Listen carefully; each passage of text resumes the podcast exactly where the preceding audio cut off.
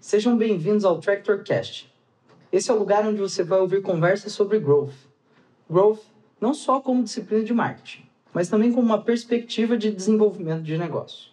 Meu nome é Eduardo Fuzeto, eu sou cofundador da Tractor e aqui ao meu lado está meu grande amigo e sócio Gabriel Adamante.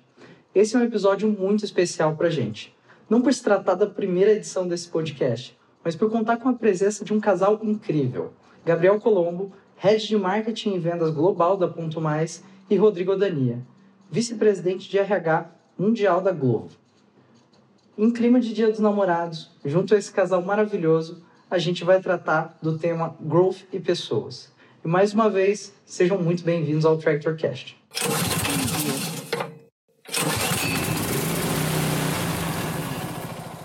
Meu nome é Gabriel Damante, eu sou co-founder também da Tractor. Junto com o Eduardo, a gente trabalha para atingir tração para startups e a gente trabalha com growth. Sou responsável pela área de performance e marketing técnico. Então, eu estou aqui com o Gabriel Colombo e com o Rodrigo Dania, que são dois nomes de peso no mercado nacional e internacional. Eles já trabalharam em várias startups, em várias empresas, cada um com sua especialidade. O Gabi aqui é um profissional de growth, um ótimo profissional de growth, e o Rô, ele trabalha com pessoas e está a nível internacional nisso. E hoje a gente vai conhecer um pouquinho sobre eles, ver o que, que eles têm para ensinar para a gente e o que, que eles têm para trazer é, para a empresa de vocês. Nosso tema de hoje é Growth Pessoas, então. É, para começar, a gente vai fazer uma rápida introdução dos convidados. É, a gente vai pedir para eles explicarem o que eles fazem. No formato se estivesse falando isso, se estivesse falando com três tipos de pessoas diferentes, tá? Então, tipo, Gabi e Rô, como que vocês explicam o que você faz para, primeiro, o CEO de uma empresa, certo? É, um estudante universitário, segundo, e terceiro, para sua vozinha. É, quem quer começar? A gente já pode começar, né? É. Eu sempre começo no final das contas. Sim. A minha vozinha ainda acha que eu sou garoto propaganda. Tem 20 anos que ela assiste televisão e acha que eu tô é, que eu vou sair na televisão. Obrigado, meninos, pela, pelo convite. É um prazer estar aqui com vocês. É sempre uma satisfação trabalhar ao lado de vocês. A Tractor é um, um projeto que eu vi nascer e eu estou vendo crescer. Isso é muito bom. Muito bom ver empresas se desenvolvendo dessa maneira e com esse nível de maturidade. É, o que, que eu falo para minha vozinha? Eu falo, vó, pensa em crescer negócio. Sabe quando tem uma lojinha?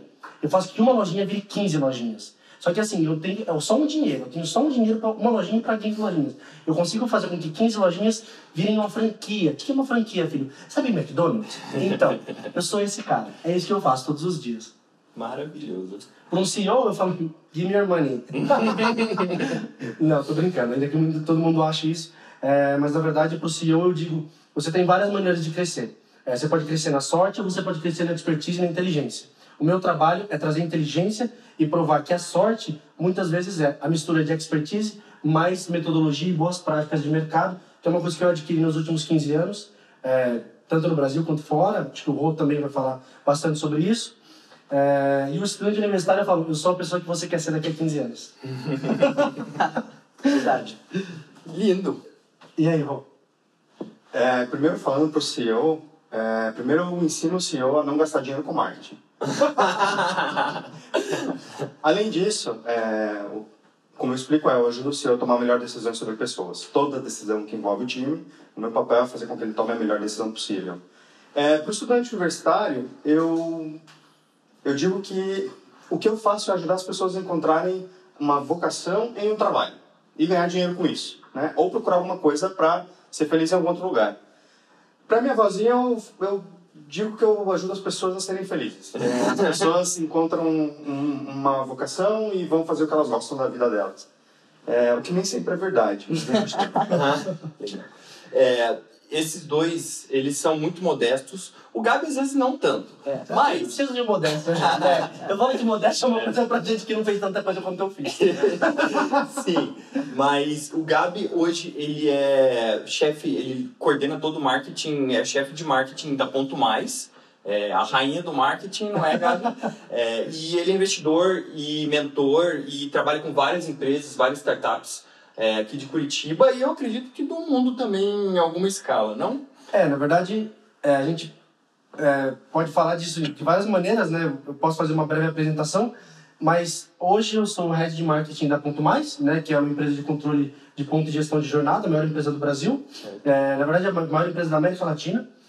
E, mas ao mesmo tempo eu sou um growth mentor, né? Trabalhei no Vale do Silício, trabalhei com empresas do Y Combinator, é, fiz, fui responsável por internacionalização de produtos de empresas gigantes como Prezi, é, onde eu fui gerente regional de RH, de RH não estou ocupando posição do Rodrigo, de relações públicas e de, de marketing para todos os países que falavam português e espanhol do mundo uhum. inteiro, eram 29. É, e aqui no Brasil, o que eu tento fazer é preparar as empresas para as quais eu dou algum tipo de mentoria, ou que eu dou algum tipo de apoio, ou que a gente investe, nós somos um casal, eu e o Rodrigo, uhum. é, onde a gente decide investir, que a gente olha para empresas que têm potencial de crescimento, que deixem de ser startups e virem scale-ups, até por essa razão eu sou eu apoio o scale-up, né? a gente tem, eu sou apoiador da Endeavor aqui no, no Paraná, e eu acho que, é, acima de tudo, eu sou uma pessoa que, que está focado em trazer as melhores práticas de mercado que eu aprendi fora para a realidade local, é, mas acima de tudo fica o tempo inteiro trabalhando em aceleração para aprender é, e desenvolver novos negócios em novos mercados, porque quanto mais diversidade você tem dentro do seu pool de carteira de, de empresas e de, de negociadas, né, das coisas que você negocia, mais rápido você consegue aprender e criar sinapses para desenvolver negócios é, de uma maneira muito mais efetiva. Então a gente traz muito, eu trago muita experiência de varejo para B2B, muita coisa de B2B para franchising e essas coisas. Mas eu acho que hoje eu me defino como é, é, growth mentor, né, como angel investor, mas como head de, de marketing e insight sales da Ponto Mais e várias outras coisas, people enthusiast e um cara legal pra caramba. Vários títulos do LinkedIn. vários títulos. Mas principalmente people enthusiast. É. Eu, assim como o Rodrigo, acredito que o crescimento está e sempre vai estar nas pessoas. Legal. E o Rô, ele é VP global de pessoas da Globo, certo, Rô? Isso. É, cara, fala um pouquinho de sua carreira pra gente, fala um pouquinho como você chegou nesse lugar, porque é, eu acho que é impressionante, né? A minha carreira ela, ela foi muito mainstream, muito tradicional, até, até eu fazer a mudança para tecnologia e depois para o mercado de startups, né? Então, eu passei por banco, passei por logística, passei por indústria pesada, é, em posições nacionais, internacionais, é, na América Latina, na Europa, e foi então que eu mudei para uma empresa de videogames, né, que estava no seu segundo salto de scale já. É, e para mim foi uma paixão pessoal né, que fez eu, eu tomar esse salto. Era uma empresa que já não era uma startup, já estava num boom de crescimento. É, depois disso eu voltei para o Brasil, vim para Curitiba também para uma startup, para uma fintech que também já estava escalando e continua escalando, né? E é, agora indo para a Globo desde o começo desse ano como VP de pessoas global, para cuidar de toda a operação de pessoas para 29 países e contando, porque a cada dois meses a gente abre três, né? E contrata 40 pessoas num país novo em um espaço de um mês.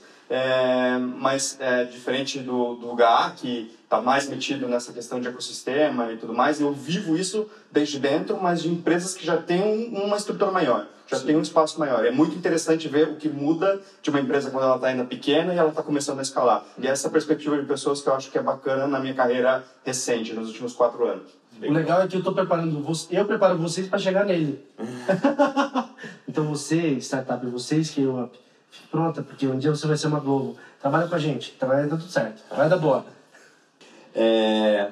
Cara, então, vocês dois, vocês já, já estiveram dentro de organizações, já trabalharam em empresas que cresceram 200, 300% é, no número de pessoas trabalhando lá dentro em pouquíssimo tempo. Às vezes em um ano isso acontece, sabe? É, então, eu queria saber da parte de vocês, da experiência de vocês, qual que é a melhor e a pior parte de lidar com as pessoas numa organização que está passando por esse momento? Eu acho que você começa, né? a melhor parte é você finalmente ver muito trabalho interessante no sentido de profundidade, de expertise, e você consegue começar a contratar gente que é boa pra caramba. Gente que realmente vai trazer uma visão de mercado, uma visão de conhecimento e vai fazer a coisa ser elaborada de um nível mais avançado.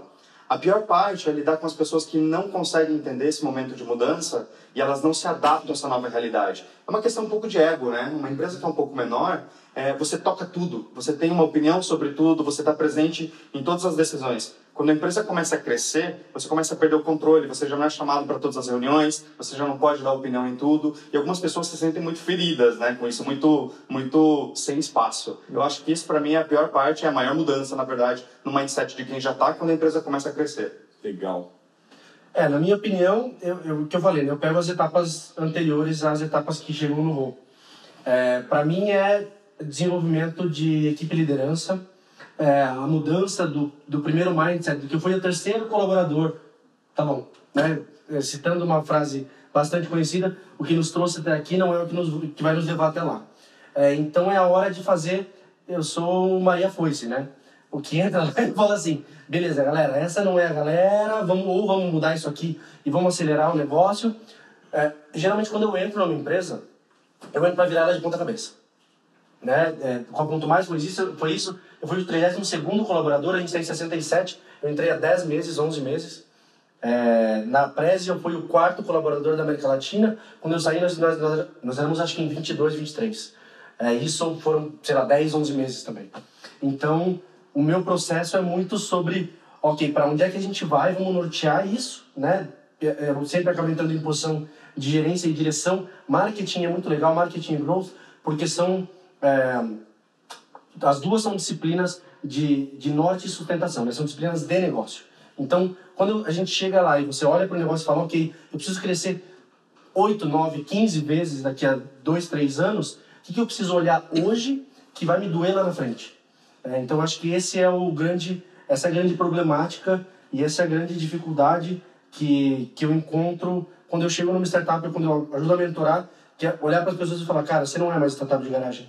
Uhum. Olha bem para o que você tem hoje, olha para o teu faturamento, começa a investir em mídia, começa a investir em crescimento, porque você é maior do que você percebe. E é uma coisa que eu falo bastante, tem um marco, que é o marco dos 40 colaboradores. Uhum. Até os 40 colaboradores é uma empresa dos 40 para cima, é outra completamente diferente. Toda vez que eu falo isso, eu falo, as pessoas falam, não, imagina, aqui vai ser diferente. Não é. Não é. Não é, cara, real, assim. É, e se eu virando para mim falando assim, meu, o que, que, você tá falando? Você tinha razão. Eu já vivi isso 200 vezes. Né? Quando você trabalha muito no ecossistema, né? eu menciono que eu vi muito ecossistema, principalmente o aqui do Paraná. É, é, por que isso acontece, na minha opinião? as, as, as primeiras coordenações, as primeiras lideranças, elas ficam naquele foco do vamos ser multitarefa, vamos ser multitarefa, vamos entregar tudo, vamos fazer tudo. E ninguém realmente olha para suas disciplinas específicas, né? Então, como é que você aperfeiçoa o processo de trabalho? Como é que você faz CRO? É, que você gera atração numa coisa? Depois que ela já passou do momento de aderência, mas você chegou no topo do teu conhecimento. Então, eu chego para trazer é, não mais conhecimento, mas para encontrar as pessoas certas e trazer elas e juntar e criar de repente aí uma primeira equipe de liderança. Isso é uma coisa que está refletindo bastante na, na realidade da Ponto Mais, que é criar a primeira, ajudar a criar, né? O Hendrick, que é o CEO, que é quem criou, né? Dono de todo essa, esse desenvolvimento, esse crescimento maluco. Ano passado foi de 430% é, em número de clientes e 375% em faturamento. Uhum. A gente está falando de year, year over year, né? Uhum. É, 2018 contra 2017. E esse ano Vou nem falar que é não dar desespero. É, mas a gente, como eu comentei, a gente já está no colaborador 65, 67, já nem sei mais. É, e é realmente formar essa primeira equipe de liderança e tirar as pessoas do berçário e falar assim: vem aqui que agora o teu, teu foco é. A gente precisa crescer isso 12 vezes. Uhum. Porque senão, ou o negócio engole a gente, né, e a gente vira é, reféns do nosso próprio sucesso e das rotinas burras e, das, e das, da falta de automatização das coisas. Que eu vou soltar a minha primeira fase famosa, que é é, toda coisa que você consegue fazer três vezes da mesma maneira pode e deve ser automatizada. Existe uma maneira para ser automatizada. Não para robotizar, mas para dar para o humano mais tempo crítico de fazer as, de tomar as decisões corretas. É para isso que vocês existem. É, nós existimos, né? É, os críticos de negócio. E eu acho que esse é, essa é a minha realidade. Isso é o que eu vejo no dia a dia. Eu acho que esse é o meu ponto do constraint, assim. Realmente chegar numa startup que está muito pequena, que está começando ou dar lucro muito próximo de dar lucro, próximo ali de um break-even de um investimento que é um Series A e falar, cara, ou a gente cresce ou a gente cresce. Uhum. É, vai no amor ou vai pela dor. E quando é pela dor também vai por amor, porque o amor é o propósito. E em minha questão de crescimento de número de pessoas, é muito marcado quando você começa a precisar de um novo perfil de líderes. É, o Gabriel falou dos 40, né? Eu geralmente falo dos 50, uhum. dos 250 e dos 700 e dos 2.500. Né? A cada um desses números, você por necessidade de uma empresa, você tem uma pirâmide de liderança. E os comportamentos que surgem quando você tem mais ou menos esse número de pessoas, depende um pouco se é descentralizado ou centralizado, se tem muito país ou pouco país, se tem manufatura ou não tem manufatura, né?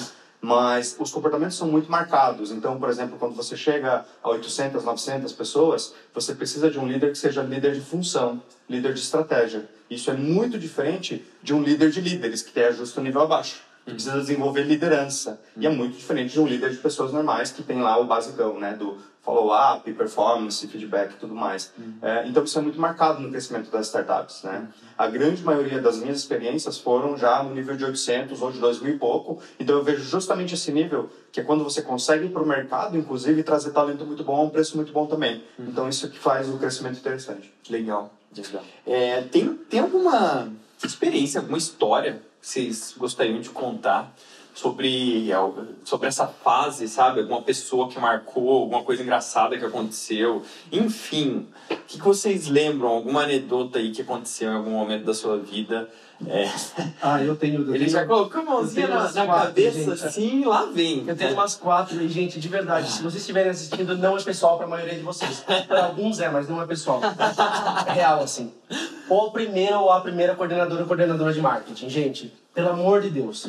Geralmente é a pessoa que um dia foi assistente pessoal do CEO, ou enfim, foi amigo de alguém que trouxe porque o fulano aconteceu e criou os primeiros, as, as primeiras segmentações, os primeiros e-mail marketing, os primeiros disparos em massa.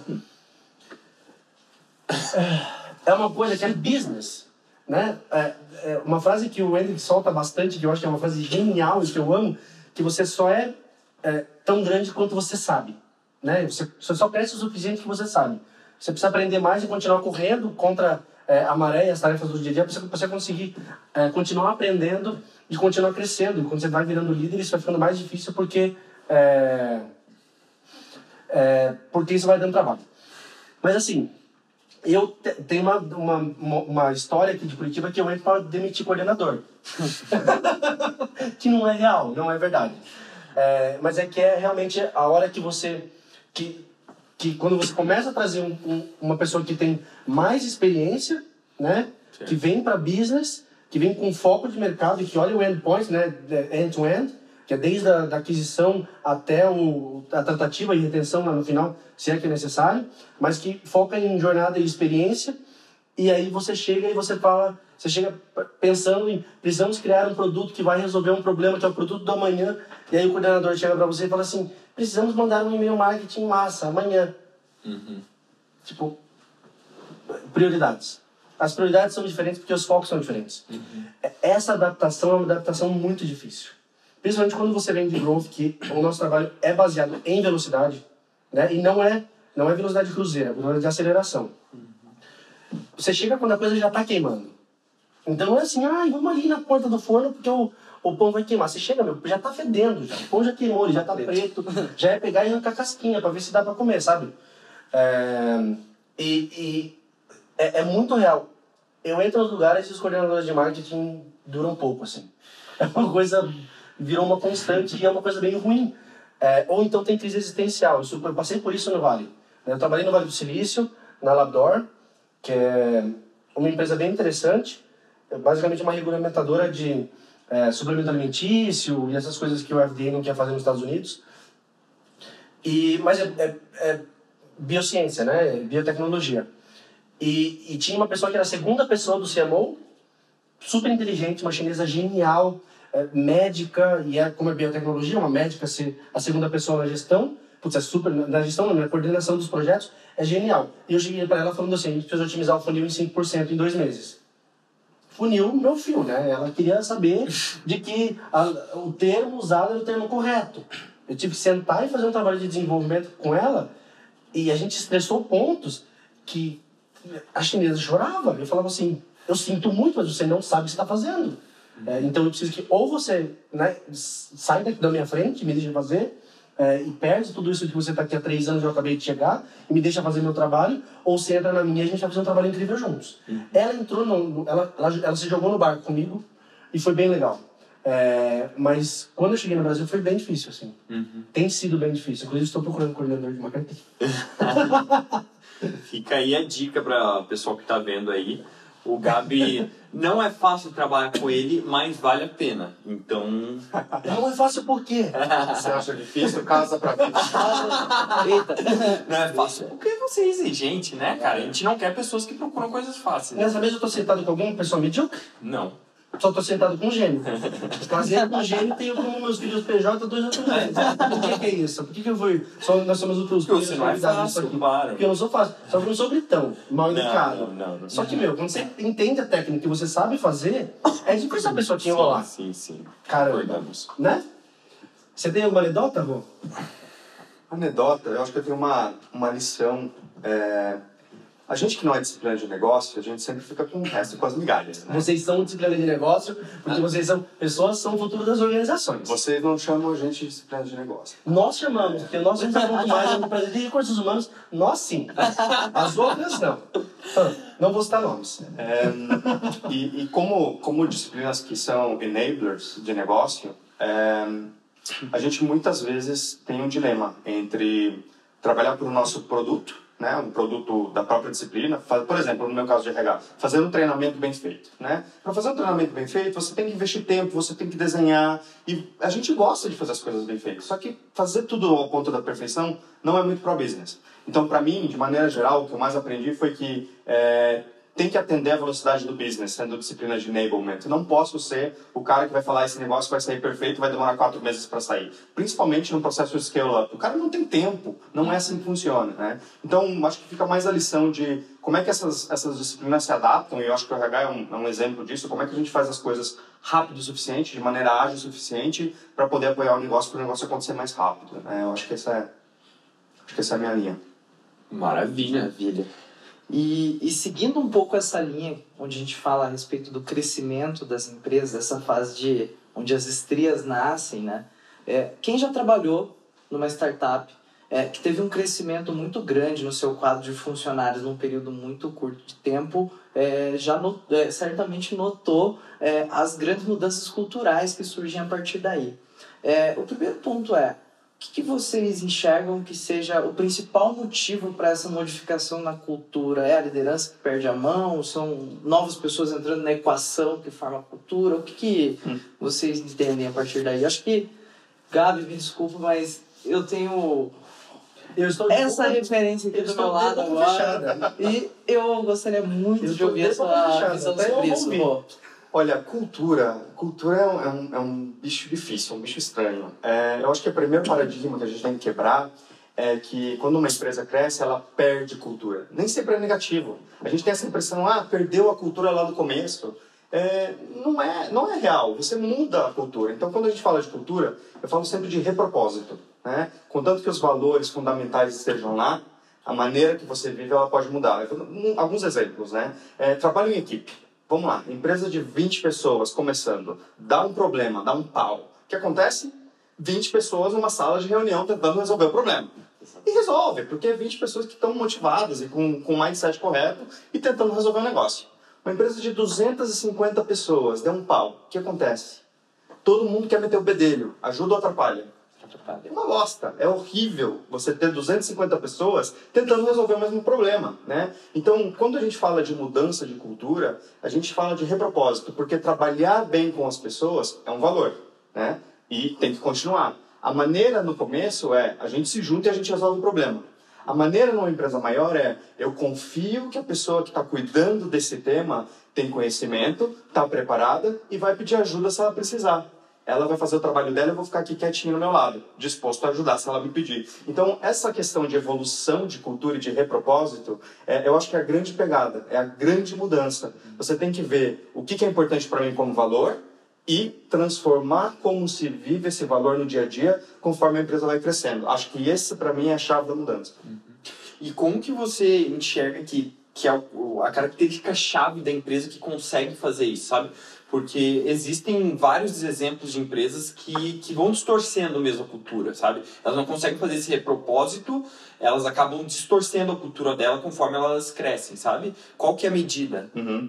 É, eu acho que tem, dois, tem duas coisas que são fundamentais para você guiar esse crescimento cultural. O primeiro deles é não deixar que a cultura cresça de maneira desordenada. Ela vai crescer, você tenha uma direção ou não. É de fato colocar gente para pensar em cultura, gente para pensar em rituais, né? E a gente fala, ah, o que é um ritual? Puxa vida, fazer um stand-up toda segunda-feira com toda a empresa conectada é um tipo de ritual, você passa informação fazer com que as avaliações de desempenho sigam os cinco valores base da companhia e que os líderes sejam é, responsabilizados por seguir esses valores e recebam feedback de que não estão seguindo, se for o caso, é um tipo de ritual. Né? Então, colocar é, processos de empresa normal que você precisa fazer, contratação, desempenho, comunicação, todo alinhado com cultura. Esse é um. O segundo é justamente relacionado ao growth mindset tem gente que tem o growth mindset e vai conseguir se adaptar à nova cultura. Mesmo aquelas pessoas que entraram lá atrás e que tinham um mindset de, de empresa menor e tudo mais. E tem gente que não.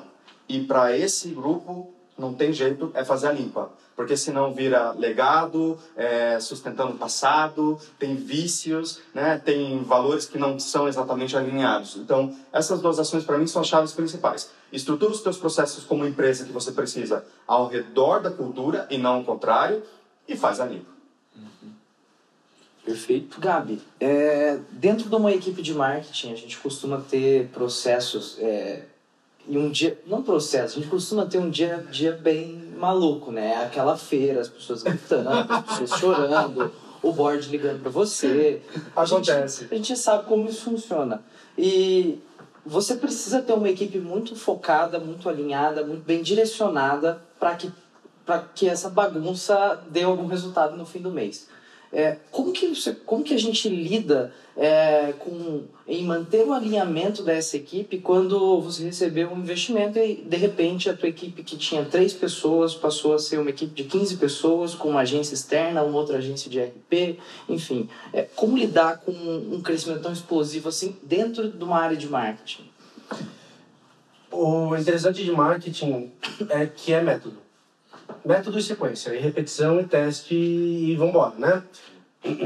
Então, na minha, na minha opinião e nas minhas experiências, é você ter o contexto né, das coisas. É, eu acho que tudo que é, é acordado está bem feito, sabe? Se a gente chega num, num ponto em que é, você acabou de estar tá recebendo um investimento, está montando um deck, que é um inferno, ou está passando por um due diligence, ou então você acabou de receber um investimento, aí tem aquele monte de gente, você precisa contratar várias pessoas para fazer um monte de coisa que elas já precisam chegar rampadas. Né? Você não tem seis meses para rampar uma pessoa de performance, por exemplo, quando você acaba de receber uma Series A de 5 milhões de dólares. Você não tem esse tempo. É, a minha prática é trazer as pessoas no propósito. O processo tem que ser um processo não minucioso, ele tem que ser um processo de, de fit, sabe? Os meus 45 primeiros dias são de análise de, de fit com a companhia. Né? Tem que fazer sentido com a companhia. Se não faz sentido com a companhia, não faz sentido para o resto. Porque não vai para frente. Os, outros, os próximos 45 são para saber se o que você foi contratado para fazer é uma coisa que você sabe fazer e que você pode fazer, ou se a gente pode te recolocar. Porque a gente já tem o que é mais importante, que é você cabe nessa empresa, você pertence.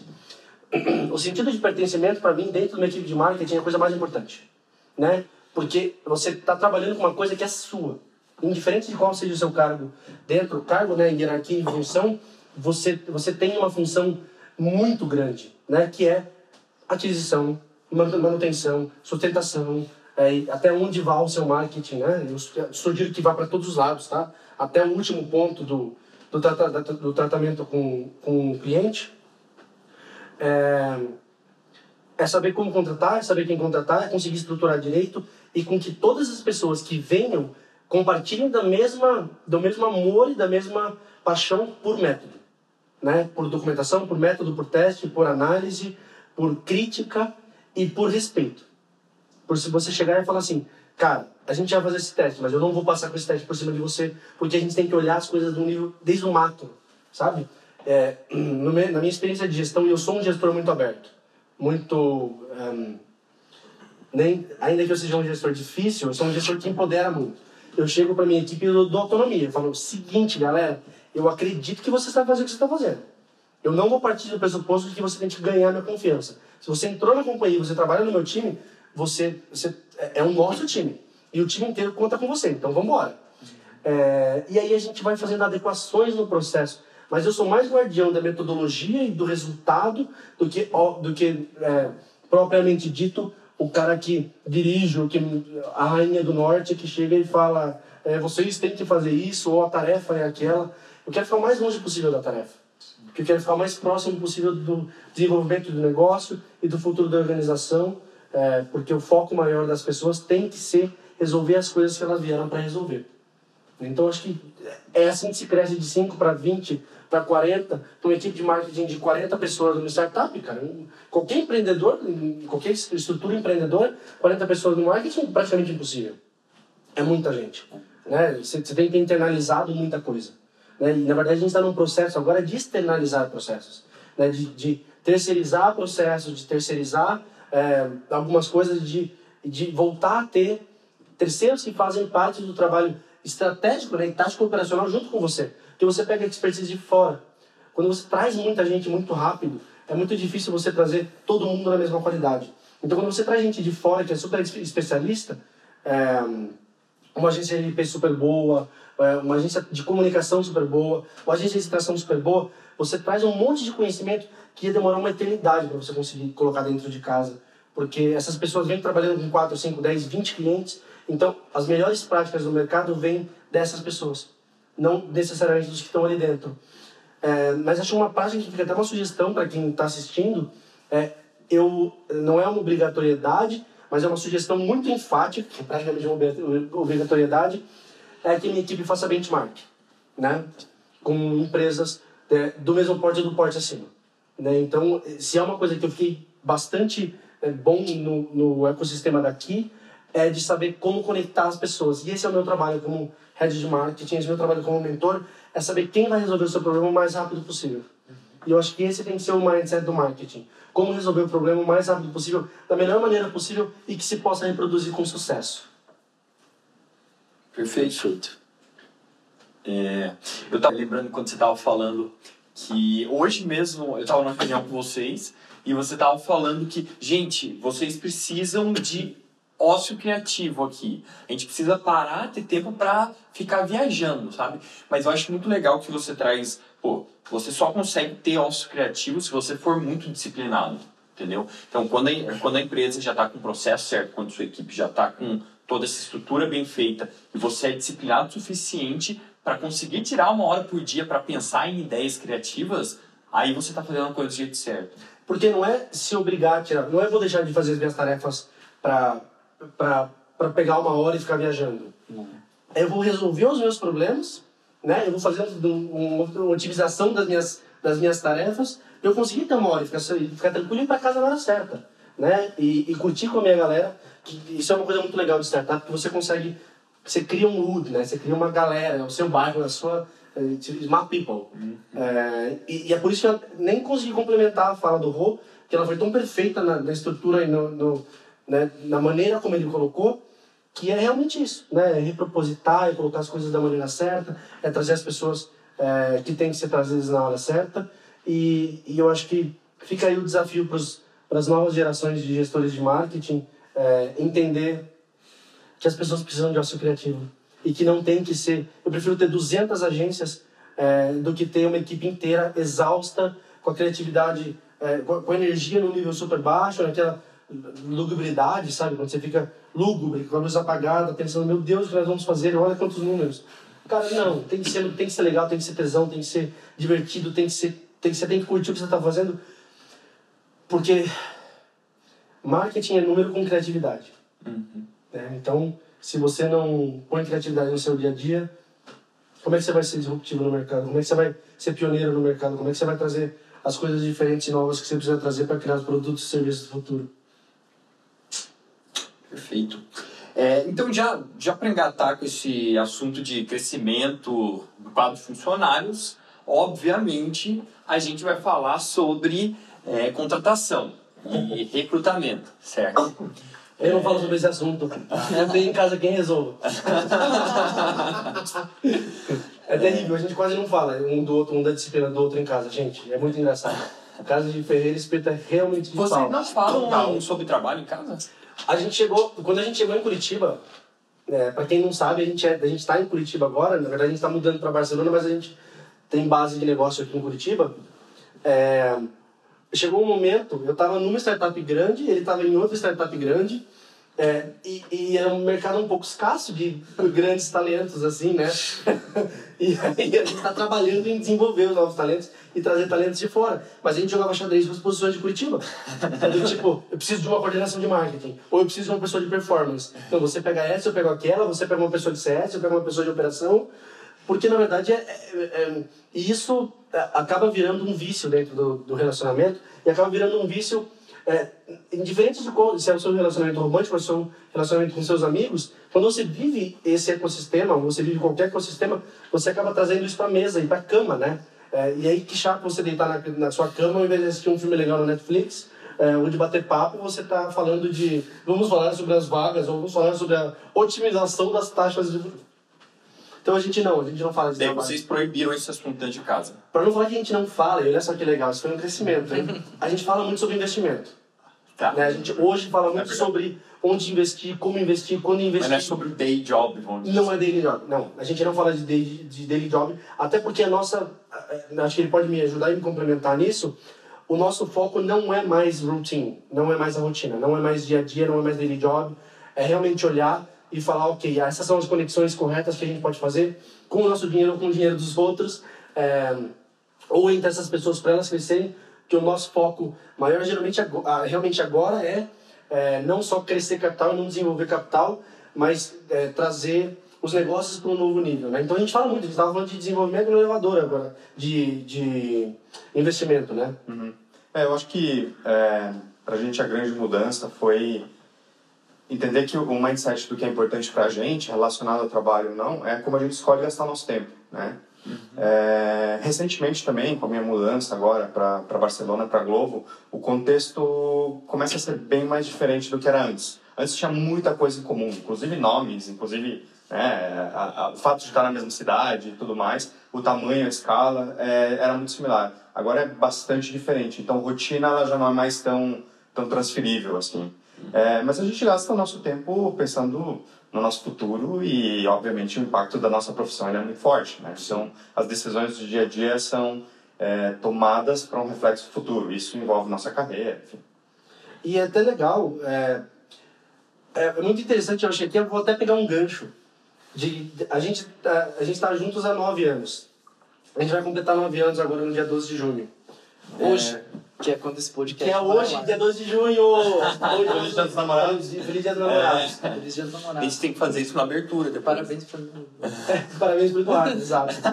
É, dia 12 de junho, a gente está junto há nove anos e a gente, é, a gente cresceu juntos. Né? A, gente se, a gente se traciona muito. Né? É, a gente se, se apoia, a gente vai.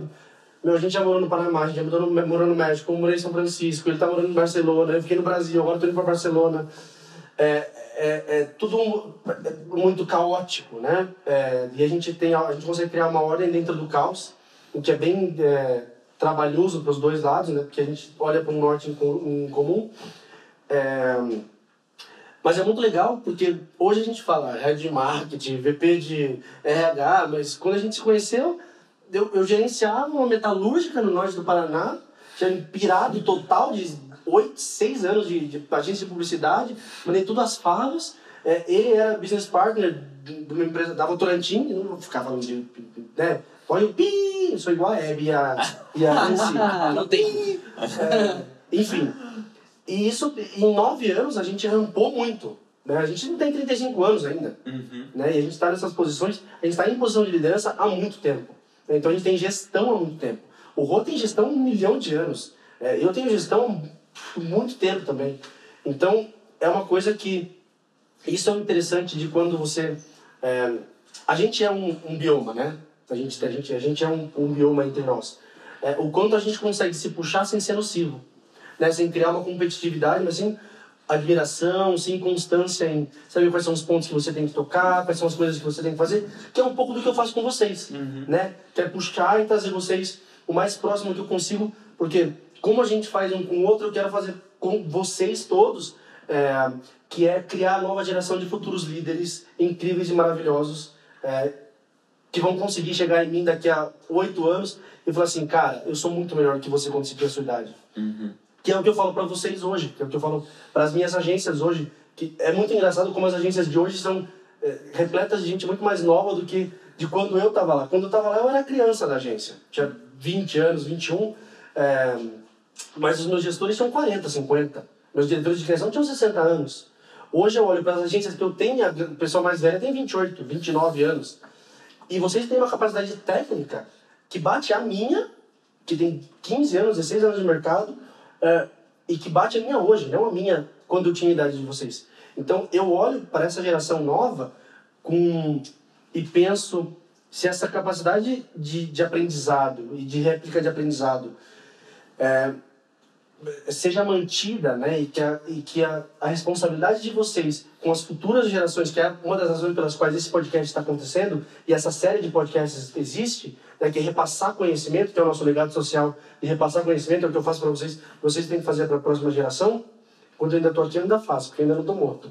É, mas é uma coisa muito legal que é tracionar o bioma, tracionar o ecossistema e eu acho que é uma coisa que a gente tem que fazer todos os dias, que é a busca do nosso melhor, sem encontrar a perfeição, porque a perfeição ela é desgastante, né? mas sempre encontrando a nossa taxa mais alta de otimização em relação ao dia anterior. Cara, eu achei interessante uma coisa que você falou agora, Gabi, que foi que vocês tracionam o seu relacionamento um com o outro também, sabe? Profissionalmente, vocês é, impulsionam um com o outro. E eu queria saber de vocês dois, né? Como que é isso? Qual que é esse relacionamento? Você falou que tem que puxar, mas não pode puxar muito forte. É, como que isso acontece? Eu falo muito, né? Mas eu falo bastante. É, eu acho que é baseado em algumas coisas que são muito práticas no dia a dia. É, quando eu olho pro, pro Rô, é, do, pro trabalho que ele faz, eu tenho admiração sobre o que ele faz, muita. Né? Eu acho ele um super profissional, acho que ele faz, ele toma os os riscos corretos na, na carreira dele e ele é muito metódico na maneira de, de, tomar decisão no trabalho, isso é muito legal. Então, isso faz com que eu tome decisões baseado nesse modelo, que é um modelo que eu admiro. Né? É bem de espelhamento mesmo. Uhum. Né? Então, isso me traciona. Mesmo sem ele saber, ele me traciona a ser um profissional melhor do dia a dia. Como ele cresce muito, eu sigo isso. Uhum. E aí existe um momento em que, na nossa vida sempre foi assim, de que eu acabo crescendo bastante, eu pego uma oportunidade muito legal, ou vou fazer um, um investimento em alguma coisa que a gente não conhece, e, e aí é uma outra maneira de pensar. E eu acho que a gente faz a mesma coisa, ele espelha em mim, porque uhum. ele é muito mais é, ele é muito mais introspectivo do que eu, e ele é, participa menos dos eventos de ecossistema do que eu, é, mas eu acho que isso é uma coisa que a gente faz bastante, é, é uma coisa de sucesso do casal, assim. Sim que é impulsionar o outro através da admiração, através do respeito e através da comunicação. A gente comunica bastante, a gente conversa bastante sobre, putz, aconteceu tal coisa com tal empresa, o que você acha sobre isso? A gente pede opinião um pelo outro, porque a gente entende que é, profissionalmente, pessoalmente também, obviamente, porque senão o relacionamento não existiria, mas profissionalmente nós somos dois profissionais que são muito dedicados e que é mais do que talento, é muito esforço e aprendizado. Uhum. É, e para mim eu acho que a, a questão de ter um propósito futuro em comum faz com que a gente faça a gestão do nosso portfólio com risco, né? Quem é o de carreira corporativa, né, mirar para cima e realmente focar em crescer, em posição, salário e tudo mais, provavelmente sou eu. Quem é a pessoa de ecossistema de startup, vai trabalhar sim, vai ter, desenvolver a carreira, mas também vai estar no ecossistema, vai fomentar outras empresas, vai pensar em investimento, vai pensar em, em portfólio, para onde a gente vai colocar a nossa grana, é o Gabriel. Eu acho que esse é um bom casamento, né? Então, entender até onde você vai e até onde vai o outro. É, e no dia a dia tem algumas questões mais táticas que ajudam bastante, né? Por exemplo, é, recrutamento hoje. Recrutamento é uma disciplina que é minha responsabilidade. É, e recrutamento nada mais é do que um funil de vendas. Uhum. Com o topo do funil do marketing, com um closure lá, e o recrutador é o cara que está fechando negócio, o cara do employer branding está fazendo né, mídia, publicidade e tudo mais. E óbvio, não é meu expertise. Então, quando eu preciso desenhar o funil lá, eu pergunto, Gabriel, como é que eu desenho esse funil? E para essa posição, né? E para essa venda longa, por exemplo, recrutamento de executivo, é venda longa, eu demoro três a seis meses para fechar uma vaga, Sim. né? Mas não é a mesma coisa de contratar um, um, nível baixo, né? Que é volumão e tal. Então, esse tipo de coisa de dia a dia parece que não, mas o conhecimento ele é muito transferível uhum. e ele é muito tangível, ajuda muito no dia a dia. Legal. A gente se pede bastante ajuda e a gente conversa bastante sobre é, ainda que não seja sobre trabalho, mas é sobre como a gente faz com que o nosso conhecimento em casal, né, em conjunto, seja transferível seja potencializado. Isso é uma coisa bem interessante, assim, porque a gente acaba conhecendo poucos casais que fizeram a mesma coisa. Geralmente tem um que está muito alto e outro que está muito baixo. Vocês tratam, o que é muito inteligente, vocês tratam o relacionamento de vocês, o casamento de vocês, como um investimento, certo? E, você, e cada uma é. pessoa tem um perfil de risco, certo? Porque na você verdade tem- ele é. Claro né? que é. E são perfis diferentes, para coisas que podem ou não dar certo de maneiras diferentes. E isso é muito legal. E, e também é legal reconhecer onde que o espeto é de pau, na casa de ferreiro. Aham. Porque tem algumas coisas que, ainda que o outro entenda e saiba muito mais, a gente prefere a nossa própria maneira de fazer. Aham. Então a gente já sabe exatamente quais são esses pontos. E aí a gente não entra. Então, já pegando a deixa, Agora vamos seguir o pra próxima, assunto. Então, pegando o gancho aí que você falou de recrutamento ali dentro do relacionamento, vamos voltar para esse tópico. É... Cara, tanta coisa para falar sobre isso, mas como a gente não tá com, com uma coisa tão extensiva relacionada ao RH, eu acho que a gente vai tentar cobrir alguns tópicos mais específicos, mais principais, sabe? Uma coisa que eu queria saber de você é, vamos dizer, a gente está numa empresa agora que está numa fase de expansão, certo? A gente está com esse novo perfil de pessoas que você falou pra gente que ele precisa ser procurado, certo? É, como que a gente faz para descobrir qual que é esse novo perfil, qual que é esse bom fit para uma empresa que vai escalar agora e está atingindo o próximo nível? É, o pri- a primeira fase de escala, ela ainda não existe aquele perfil super especializado, né? É, tem, tem uma mistura aí. Então, geralmente, é uma pessoa que já teve uma experiência numa escola, e a gente chama, né, algumas grandes empresas no Brasil no exterior de escola, porque tem é, é conhecida por ser forte em marketing, ou por ser forte em gestão de pessoas, em cultura, ou em gestão financeira. Então, essas pessoas já tiveram alguma passagem por uma dessas escolas, mas, em geral, na entrevista você percebe, a pessoa também fala que ela não se sentia 100% à vontade lá, porque falta alguma coisa. Geralmente, esse falta alguma coisa é liberdade criativa, liberdade de trabalhar e de definir a própria maneira, né, os próprios processos de, de como construir. Então, esse misto de um pouco de experiência mais sólida, vindo de outro lugar, e essa vontade de construir alguma coisa, como ambição, é, de, de ser melhor na própria profissão, eu acho que é uma boa combinação desse tipo de perfil. Uhum. E em contrapartida, é, o que. Perdão. Em contrapartida, é, além dessa questão do. Bom, esse é um big yes pra gente, né? Características de perfil que são muito interessantes no candidato. O que que seria um big no? Aquilo que o candidato fala e sobe a bandeirinha amarela, ou talvez direto Vermelha, uma pros vermelha. dois. Eu quero saber a diferença também do pensamento Nossa. de cada um. Mas o que, que é a bandeira vermelha levantada Com- imediatamente? Começa pelo, começa pelo disciplina de negócio e marketing, eu vou trazer pro geral. Cara, pra mim um Big No, é, e as pessoas me conhecem, é assim, não, eu, eu, eu gosto de fazer as coisas no meu tempo. Não tem seu tempo, querido. Não é assim. Então, ou então lá no outro lugar era assim, que bom. Volta. Pra mim é um Big No total e absoluto, assim. É, e eu, eu sou bem, é, bem claro nisso. Inclusive eu dou feedback na entrevista mesmo, eu falo, olha, desculpa, mas isso aqui, aqui não é assim. Isso pra mim é um Big No. Tá, legal.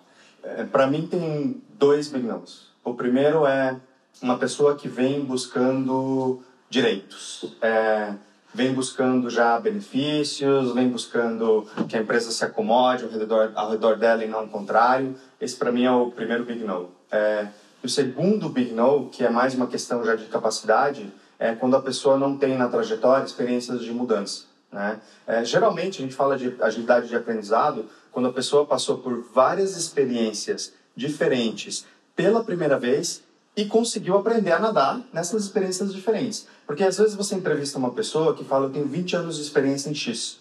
E você vai ver a pessoa viveu o mesmo ano 20 vezes.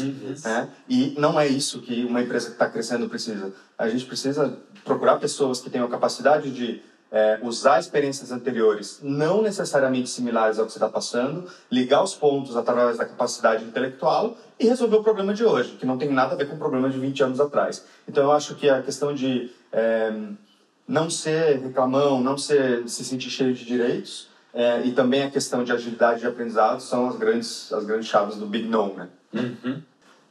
Ok, e uma pergunta mais técnica agora. É, na, na hora de montar um pipeline, um processo de contratação, você já falou um pouco do processo de vendas, como as coisas são parecidas, sabe? Mas eu queria Cara, uma dica aí para quem está precisando montar o pipeline. Como que, por onde você começa, como fazer isso? Aonde você encontra essa, essa informação? Da onde você tira isso? Ah, eu acho que essa é uma resposta de marketing e vendas, né? Você tem que saber o que você está vendendo como empresa, qual é o teu produto, né? É, é muito fácil você montar um pipeline quando você oferece muita coisa, em termos de oportunidade de carreira, em termos de desenvolvimento, até em termos de salário e benefício. Mas, em geral, as empresas que estão escalando, ainda que tenham investimento, o grande foco não é um pacote de remuneração muito agressivo, uhum. né? Você vai compensar com outras coisas. Então, a venda, o começo desse processo de venda como oportunidade, é o mais importante alinhado ao que a gente falou do perfil que a gente busca, de gente que toma risco, de gente que sabe resolver problema e tudo mais, geralmente associado ao projeto. Né? O que, que você está vendendo como trabalho, tanto em termos de estratégia e missão, né? eu quero participar de uma coisa grande, como também em termos de rotina. Para essa geração, principalmente, que está entrando no mercado, que tem alguns anos de experiência, mas não tantos, a maneira com que você vive o trabalho é muito importante. Então, vender tanto os aspectos é, estratégicos de longo prazo quanto de dia a dia é, é o começo do, do, do, funil, é o começo da construção do pipeline. Tem uma exceção para esse pipeline, que são as posições altamente especializadas, como, por exemplo, desenvolvedores de software, data scientists, alguns profissionais de BI. Né? Uhum. É, em geral, estatisticamente falando, esse tipo de perfil busca uma coisa diferente, que é maestria na área profissional. Uhum. É se desenvolver tecnicamente nessa fase. Então, por exemplo, quando você fala de um projeto, de uma visão de, de longo prazo, o desenvolvedor ele quer saber o stack que você vai usar para desenvolver o programa ali, para codar. É isso que o cara quer saber e ele quer saber se tem gente boa o suficiente na empresa de quem ele possa aprender. Então, para cada público é uma venda. Você tem que descobrir qual é o teu público né, e o que, você pode e não pode vender. Uhum. Muito interessante sua colocação sobre como desenvolvedores e, enfim, essas profissões mais técnicas de tecnologia elas estão elas muitas vezes elas tratam o trabalho como uma arte antes de qualquer outra coisa então não é uma remuneração é usar Node.js que vai deixar a pessoa feliz é muito muito legal ver isso que é um propósito por si né sim é, é, é, um, é você ser capaz é, ser capaz de estar num lugar e se autopropositar né uhum. é, que é a diferença entre as grandes entre entre desenvolvedores e os não entre as pessoas de muita ciência e muita tecnologia isso é o que eu vejo e putz, é, é bem difícil. Uhum. Mas é ótimo, porque eles são automotivados. Sim. Né, por novos desafios. E eu tenho uma das empresas que a gente tem é de tecnologia. São seis desenvolvedores e dois comunicadores. Eles são altamente motivados no trabalho deles. É muito interessante. É. React.io. é. é, eles querem fazer um produto melhor do que qualquer coisa que eles já viram. É esse que é o objetivo, essa que é por isso que você acorda para trabalhar, certo? Exatamente. Pô, um dos impactos que uma curva de crescimento mais acentuada gera para o empreendedor é a necessidade da contratação de pessoas, como a gente bem falou até agora. Acentuada para cima, né? Muito acentuada. a questão é, não adianta só contratar. Tem que contratar uhum. certo, tem que contratar na hora certa. Uhum. Quais técnicas, processos, estratégias a gente consegue utilizar para a montagem de um bom headcount? É, eu acho que a principal coisa. Agora sou eu, né? Fazendo a, tá a resposta. é, a principal. O ponto mais importante do crescimento exponencial né, de headcount não é necessariamente como chegar ao número ideal de quantas pessoas você tem que contratar, mas é associar o nível da contratação e, por consequência, o custo ao timing do crescimento. Então, por exemplo, quando você olha nos últimos 12, nos últimos 12 ou 24 meses o quanto a empresa cresceu, e se você consegue fazer uma projeção aproximada de quanto você vai ser em 12, 18 meses, você já tem uma ideia do tamanho que o time vai ser. Então, por exemplo, se hoje você tem uma pessoa e você quer contratar um coordenador, e esse coordenador vai ter três pessoas hoje, mas no prazo de 12 meses vai ter seis pessoas, e no prazo de 18 meses vai ter 13 pessoas, você precisa investir hoje num coordenador que tem experiência de pelo menos 8, 9, para em 12 meses poder gerir 13 pessoas. E esse cara é mais caro que o analista sênior que vai virar coordenador vindo para a tua empresa. Então, Óbvio, você não pode investir em todas essas posições e meter grana em todas elas. Então você tem que entender, né, do, do seu total de posições do futuro de liderança, quais são as 30, talvez 40% delas que são as que vão realmente fazer o negócio girar e realmente investir. Trazer alguém mais experiente, porque você está pensando qual é a contratação que eu preciso de 12 a 18 meses. Senão você resolve o problema agora e cria um problema depois, você vai ter que procurar outra pessoa com mais experiência. Uhum. Beleza, a gente já falou de recrutamento, É, e agora a gente vai falar o que vem depois do recrutamento, certo? Liderança. Depende, pode. Que isso? Período de experiência. Mas vamos, vamos falar, caso dê tudo certo, ninguém precisa ter cabeça cortada fora, a gente vai liderar e vai gerir as pessoas e vai tentar desenvolver elas ao máximo, certo?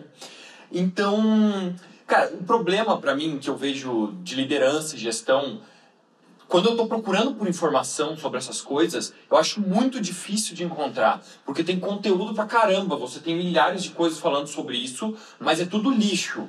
Você nunca sabe aonde você encontra um conteúdo de densidade que realmente te ajuda a resolver os problemas, sabe? Então, eu queria saber é, com vocês. Vocês gerem equipes de diferentes tamanhos, diferentes níveis, certo? Mas eu queria saber como que vocês aprenderam a fazer a gestão dessas equipes, a, aprenderam a liderar essas equipes é, e como que vocês encontraram esse conhecimento e eu digo, pô, recomende-me coisas para ler, sabe? É isso.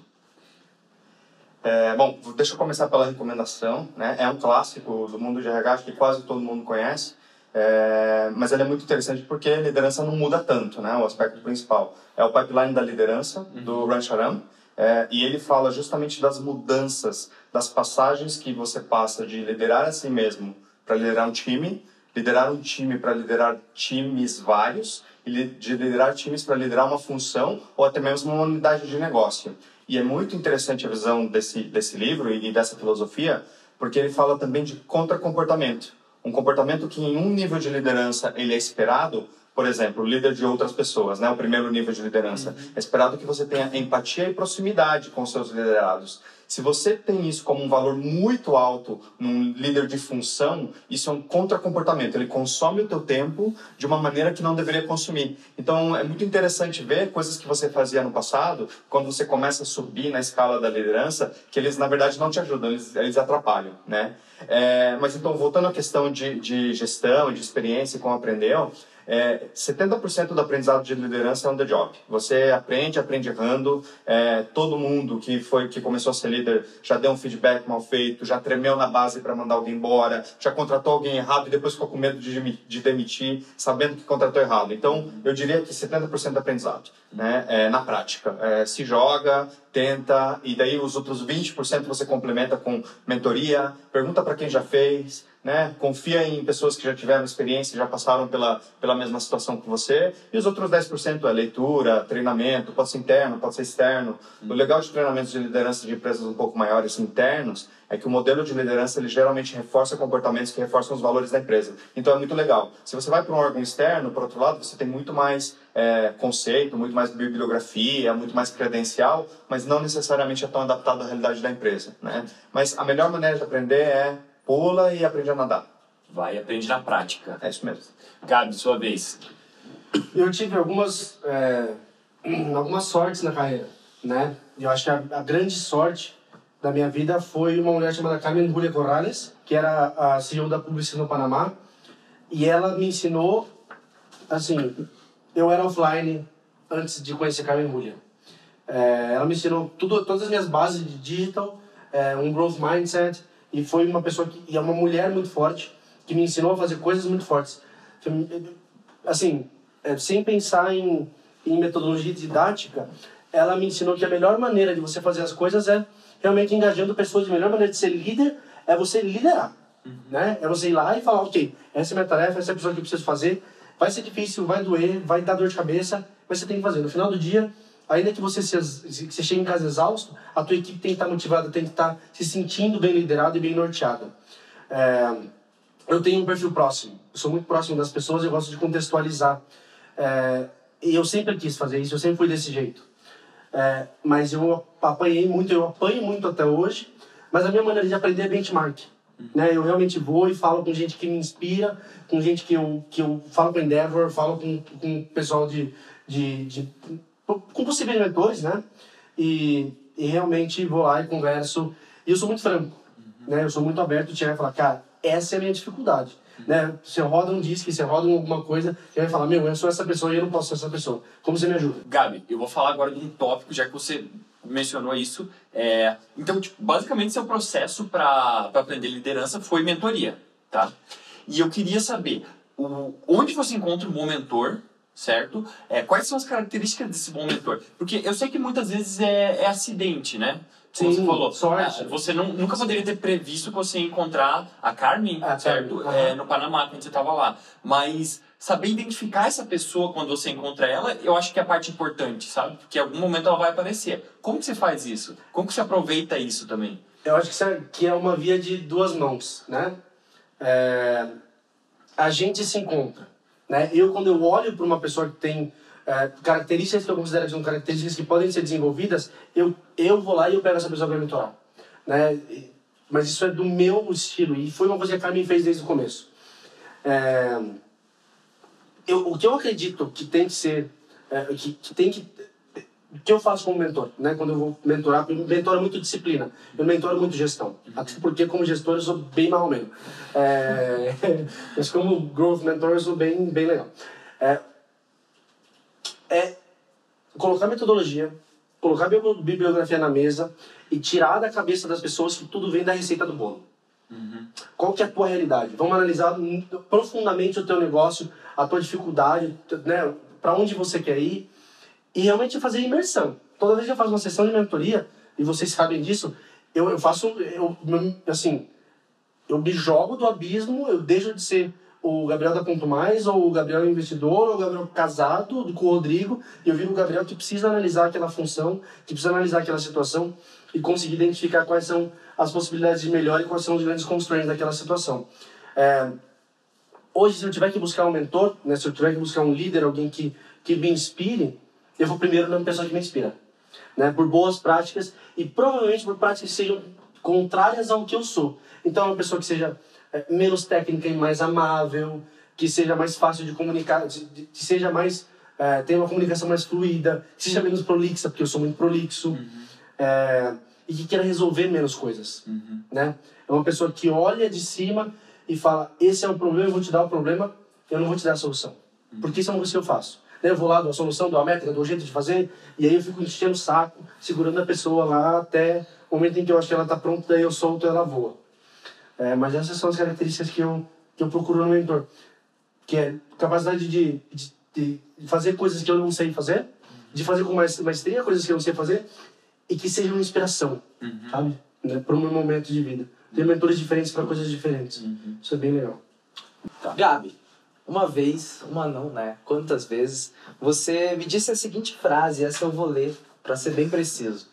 Um indicador, um KPI, nada mais é do que a representação numérica de um comportamento humano.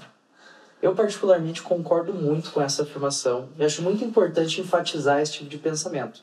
É, as melhores startups conseguem fazer é, uma gestão é, bem feita com base em dados e encarar o dado dessa maneira me parece algo muito saudável. E aí eu queria puxar um pouquinho esse assunto. É, eu queria saber como que o que, que você vê de bom e de ruim ao usar o KPI para medir a performance das pessoas. Qual que é o impacto disso? Co- Essa frase surgiu porque eu cansei de ouvir as pessoas dizendo a métrica é um, o demônio, a métrica, o KPI é o demônio. O KPI, na verdade, não é o demônio. Né? Se o KPI existe, ele existe porque tem um endpoint. Né? Tem alguma coisa que você quer medir. Né? É, é um Key Performance Indicator. É, então, para mim, ele é, é... Quando eu cansei dessa história da demonização do número, eu falei, gente, mas espera aí. Não é que tem um computador ali atrás que está processando um número mentiroso. São pessoas que estão que estão são pessoas que estão repetindo comportamentos ao mesmo tempo. É para isso que a gente tem ferramenta para analisar esse tipo de coisa. Se você é inteligente o suficiente, se você é, é aberto o suficiente para entender quais são as coisas que você precisa medir, você consegue ter muito sucesso. Porque qual é, qual é a grande coisa do marketing e do growth? É você conseguir repetir coisas que dão certo. E para isso você faz um monte de teste, né? E você documenta o teste, você, você repete o sucesso, e você consegue bater meta, você consegue superar a meta, você consegue crescer 400%, 500%. É, então, na minha cabeça, eu acho que usar o KPI para medir a performance das pessoas, ela é necessária no momento em que a empresa precisa de um drive numérico para crescer, sabe? Quando a empresa está começando ou quando ela está começando a escalar, é, você precisa mostrar para as pessoas qual que é o norte delas. E o norte daquelas é bater 20 vendas no dia. Ponto. Mas não são 20 vendas feitas por um computador. São 20 pessoas que têm uma tendência de compra, que estão no momento do spin, de, de, de se você for fazer spin sale. É, e aí você consegue estudar essas 20 pessoas e reproduzir essas 20 pessoas para amanhã, para você ter uma previsibilidade de crescimento, porque senão você não é sustentável. Né? Então, para mim, o KPI ele não é um demônio, ele é um, um presente, porque eu consigo olhar e, e falar assim, beleza, a minha buyer persona é uma buyer persona que chega, faz o processo de vendas e 20 dessas buyer personas, né, uma dessas buyer personas faz isso 20 vezes. Então eu consigo comprovar isso todos os dias. Eu consigo analisar isso o tempo inteiro. E é por isso que eu faço 200 funis, meus funis têm 25 camadas, e vocês sabem disso. Eu tento otimizar cada uma das camadas, porque o dinheiro não é infinito. Né? Para o tamanho de, de, de, empresas que a gente trabalha, que são muito diferentes do tamanho de empresas que o Rô trabalha, é, a gente não tem grana infinita para colocar. Não que a sua empresa tenha grana infinita, mas as empresas muito grandes não têm, é, muito pequenas não têm grana infinita, porque muitas vezes você está ou breakivando, ou você está bootstrapando, ou você está recebendo é, um seed money. Meu, você simplesmente não tem três, quatro vezes para crescer é, a tua venda pensando que você só vai aumentar em paid media. Você vai fazer um trabalho é, medíocre em, em orgânico. Sabe? Eu acho que essa é a minha... Esse é um grande fechamento dessa minha fala de, de KPI. É, para mim, o KPI ele, ele tem uma linha muito tênue em usar bem e usar mal. É, é, quando a gente fala de empresa menor que está escalando e que está crescendo muito rápido, o KPI é um excelente guia. Ele vai te dizer o que você precisa fazer, é, só tem que ter flexibilidade. O conceito de substituição ele aplica muito, né? Porque muitas vezes você não chega num KPI ou as coisas mudam no meio do caminho. Quando você vai ter uma discussão com a pessoa sobre o desempenho dela, você como gestor tem que ter espaço para perguntar, ok, o KPI não, não foi batido, você não alcançou. O que, que você fez na substituição que representa 100% do teu desempenho? Se a resposta é nada, aí a gente já sabe o que aconteceu, não bateu e não rendeu. Mas às vezes as pessoas fizeram muitas outras coisas, então você não pode virar escravo do KPI, né? Ele tem que ser uma, uma guia. É, quando o tempo começa a passar, a empresa começa a crescer mais e você tem um foco mais estratégico, mais de longo prazo, o KPI já vira o seu básico. É a sua infraestrutura, o seu arroz com feijão. Você como líder, você tem que garantir os seus KPIs. Mas isso não é o mais importante do que você vai fazer. O mais importante do que você vai fazer é investir, planejar e executar para gerar valor futuro. E muitas vezes isso daí não é o KPI de dia a dia, não é a tua meta de vendas, não é a tua receita, não é a tua diminuição de custo. Às vezes é um milestone ou outro de projeto, né? Porque você está investindo em alguma coisa grande ao longo do tempo, mas no máximo isso daí. Então tem que tomar muito cuidado. Para a galera mais júnior, mais tática, KPI, bom guia, tem que ter flexibilidade para avaliar. É, galera mais senior, garante o KPI como básico do teu trabalho, mas foca em outras coisas, foca em longo prazo. Uhum. É, até falando do assunto que a gente estava falando mais cedo também, né, que é cultura e crescimento. Vamos dizer uma coisa abstrata, que, que é difícil você metrificar uma cultura de uma empresa, metrificar a aderência à cultura, esse tipo de coisa, sabe? É, o KPI não, não fica longe de, de englobar esse tipo de situação, sabe? Como que você metrifica uma coisa como aderência à cultura em um KPI? Você conhece algum KPI para isso? É, eu conheço vários. É? É, é, você não faz um, um KPI próprio para a cultura. Você usa outros processos que você já tem é, ou que você estabelece como empresa é, para ter checkpoints de cultura. Né? Um dos mais utilizados é a avaliação de desempenho. Geralmente você faz uma avaliação de desempenho em duas dimensões. Você faz em valores, cultura e em entregas, né? E você geralmente metrifica as duas coisas. Uhum. Como que é baixo, é médio, é alto. E daí quando você começa a, qualificar, a qualificar um pouco mais a questão de, de cultura, você chega no que é visível e no que é tangível. E é a apresentação de um comportamento ou de um contra-comportamento. Então, a pessoa que atua de maneira individualista, a pessoa que não compartilha informação, a pessoa que se comporta de maneira agressiva em reuniões, por exemplo, são três comportamentos visíveis que se conectam como contra-comportamento ao trabalho em equipe. Então, você fala, é difícil metrificar trabalho em equipe, mas é fácil visualizar contra-comportamentos de trabalho em equipe. Então, no processo de gestão de desempenho, você avalia o fato de que essa pessoa trabalha ou não muito bem em equipe. Esse, esse é um dos processos. Né? É, outro processo é a questão de recrutamento. Né? Então, hoje tem várias técnicas de entrevista, por exemplo, entrevista por competência, entrevistas de potencial. Essas técnicas elas são utilizadas para identificar comportamentos que no fim te dá uma resposta de muito aderente ao valor, pouco aderente ao valor. Só que aí você não faz assim uma aderência total a todos os valores da empresa. Você tem que checar um por um, né? Você trabalha em equipe, se é humildade, se é foco em resultados, e aí você consegue medir. Mas assim, tem que, tem que cavar, não é assim tão fácil, não é tão simples de associar. Legal. Um outro ponto é, a gente tem métricas e KPIs que estão muito presentes no nosso dia a dia, como no caso das startups são os malditos dos OKRs eles estão ali todo final de quarta, a gente tem que revisitá-los e além dos finais de quarta, eles sempre estão ali no nosso dia a dia, é a preocupação, é o norte da equipe. Para um líder, para um gestor, é, como que você consegue gerir os teus OKRs, ou os teus KPIs, ou o teu BSC, enfim, dependente do, do número que você usa, como que você consegue gerir isso obter resultados sem dilacerar toda a tua equipe, extraindo a, a, o máximo de suco possível deles sem matar ninguém. Evitar um burnout, né?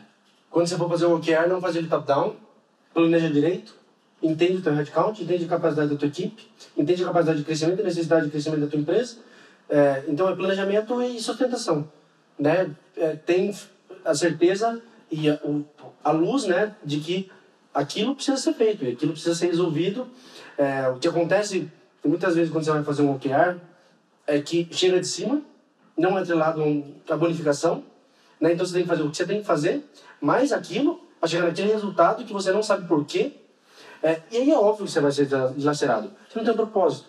Né? Então, se você planeja direito e proposita corretamente, você não dilacera ninguém. Você traz as pessoas para dentro e você faz um processo de engajamento super alto para chegar num resultado superior àquilo que você esperava, né? Por isso que é um Objective and Key Results, né? É, é, qual é o objetivo daquilo que você está fazendo? Contextualiza as pessoas, proposita que vai dar certo. Acho que essa é maneira de não dilacerar, muito pelo contrário. Você pode criar pessoas que são é, os novos nós, né? Ou réplicas de nós que faz com que a gente tenha mais tempo para ter um uso criativo, para ir para casa assistir Netflix, ou para ficar sentado no bar tomando uma cerveja zero, ou o que seja. E complementando, mas sem repetir os mesmos pontos, né? É, tem que ser desafiador, mas tem que ser realista. Né? E tem que ser muito bem planejado, porque todo o corpo no Everest um dia foi uma pessoa motivada com uma meta. Ou no Barigui assim não é. Só que a gente sabe que se a meta não é realista, né, ou não é bem planejada, e ainda mais considerando fatores externos e contexto, é, o QPE não vai ser batido. Uhum.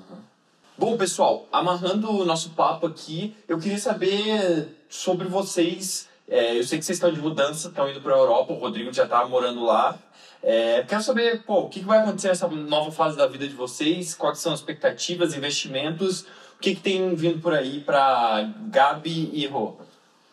Você quer falar da sua parte? Eu já estou morando lá, já assumi a posição Ele foi embora aqui. em janeiro, é, janeiro para fevereiro, né? então é, basicamente agora é poder me dedicar estando lá fisicamente. A gente demorou cinco, vamos tomar quase seis meses com esse processo de mudança pessoal, né, para levar os cachorros e toda a vida e tudo mais. É, e agora para mim, é, basicamente sentar lá, consolidar e ter o tempo e a dedicação para fazer o negócio funcionar e crescer. Né? Uhum. É, do meu lado, é, é, são vários movimentos interessantes, né, paralelos a, a, a tudo que está acontecendo na nossa vida pessoal. É, é, realmente chegar lá, estruturar a vida, né, ter o primeiro link é, live 24 horas com Curitiba, é, Barcelona-Curitiba, é, internet dedicada que é para a gente conseguir conversar todos os dias. É, aponto mais, né? Eu tô, eu tô indo para a Europa para várias razões. Uma das razões é realmente abrir operação na Europa, né? Porque é, ao abrir a obrigatoriedade de controle de ponto em vários países da Europa, e uma das razões pelas quais eu estou indo para lá, além de amor e além de muita dedicação é, à Europa, que é muito divertido, e ter o Mediterrâneo aos meus pés, eu mereço, é, é isso, né? É levar ponto mais para lá. Tô, a gente está com a troca agora, acabou de, a gente acabou de entrar. É, então, troque, dá uma olhada, maior bazar online da internet, é, de second hand, é muito interessante. É, a gente tem o Reactive Hub, que entre várias coisas a gente está fazendo, pivotando agora para um, um, um produto que é o Real Time Growth Funnel, né? que é para a gente realmente conseguir medir as coisas em real time, isso vai ser muito interessante. E que mais? A gente tem Celero, né? Celero correndo, Celero Spot, Celero Connect, fazendo gestão de, de PMS, né? e tá ajudando mais de 500 PMS do Brasil inteiro a, a se manter abertas e, e com né, uma saúde financeira muito mais alta do que ter uma pessoa em house. É, tem tanta coisa boa que tem para acontecer. Tem várias empresas com mentoria, tem projeto jovem empresário, tem tanta coisa acontecendo, mas fica essa essa história de que a gente está em Barcelona, mas o nosso hub de negócios é o Brasil. A Tractor é uma empresa que a gente gosta muito, vocês são parceiros para tantas coisas em tantas e se não todas dessas empresas. É, e a gente está muito feliz de ter vindo para cá, a gente está muito feliz de estar aqui, a mudança né, já aconteceu, 12 de junho já vai ter acontecido. É, então, beijo para vocês desde Barcelona, tá bem gostoso aqui, menos frio que Curitiba. Mas é, é muito legal e eu vou continuar batendo e voltando, porque o plano realmente não é deixar Curitiba, porque já que a gente decidiu encontrar nessa cidade tão gélida, tanto carinho de tanta gente é, e tanto conhecimento para adquirir, para repassar, então a gente vai e volta do Brasil, tipo novela da Globo, sabe? Você dorme no Rio de Janeiro e acorda na Tunísia. Essa é assim a nossa vida. Isso é o que comes next. Em algum momento do ano que vem eu quero aprender finanças, porque eu acho que esse é a minha próxima etapa de, de carreira. E aprender finanças. Vai ser um papo que a gente vai ter que ter aqui em algum é, momento. Eu também acho. É. Bom, pessoal, muito obrigado pela presença de vocês dois. Foi um papo bem legal. É, e eu quero agradecer para você também que está vendo ou ouvindo esse podcast por estar com nós, conosco até agora, que é um tempo considerável. É um tempo considerável. Você tá de parabéns, cara. Muito obrigado. Eu também queria agradecer muito a presença de vocês aqui. Já é, eu sei que vocês já vão estar em Barcelona quando isso for ao ar, mas eu desejo muita sorte, muita felicidade nesse, nessa nova etapa aí. O que não é, isenta vocês de voltarem para Curitiba sempre que possível, Obviamente. na maior frequência possível.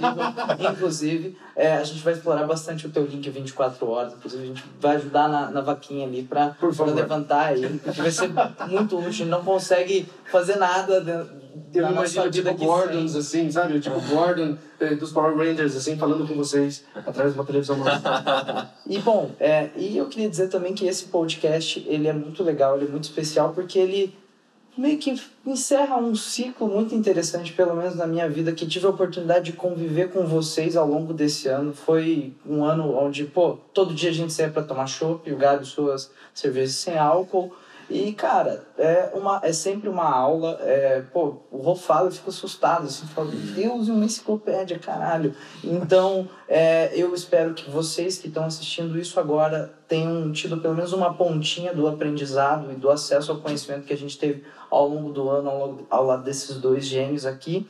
Espero vocês no próximo podcast. Esse é um podcast que vai rodar, vai rodar mensalmente. E estamos sempre muito abertos a feedbacks em tudo que a gente faz.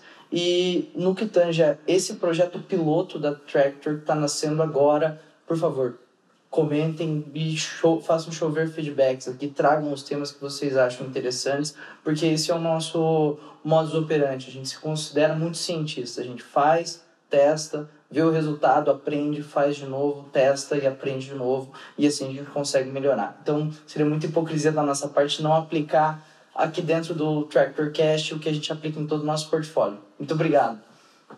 Valeu, pessoal.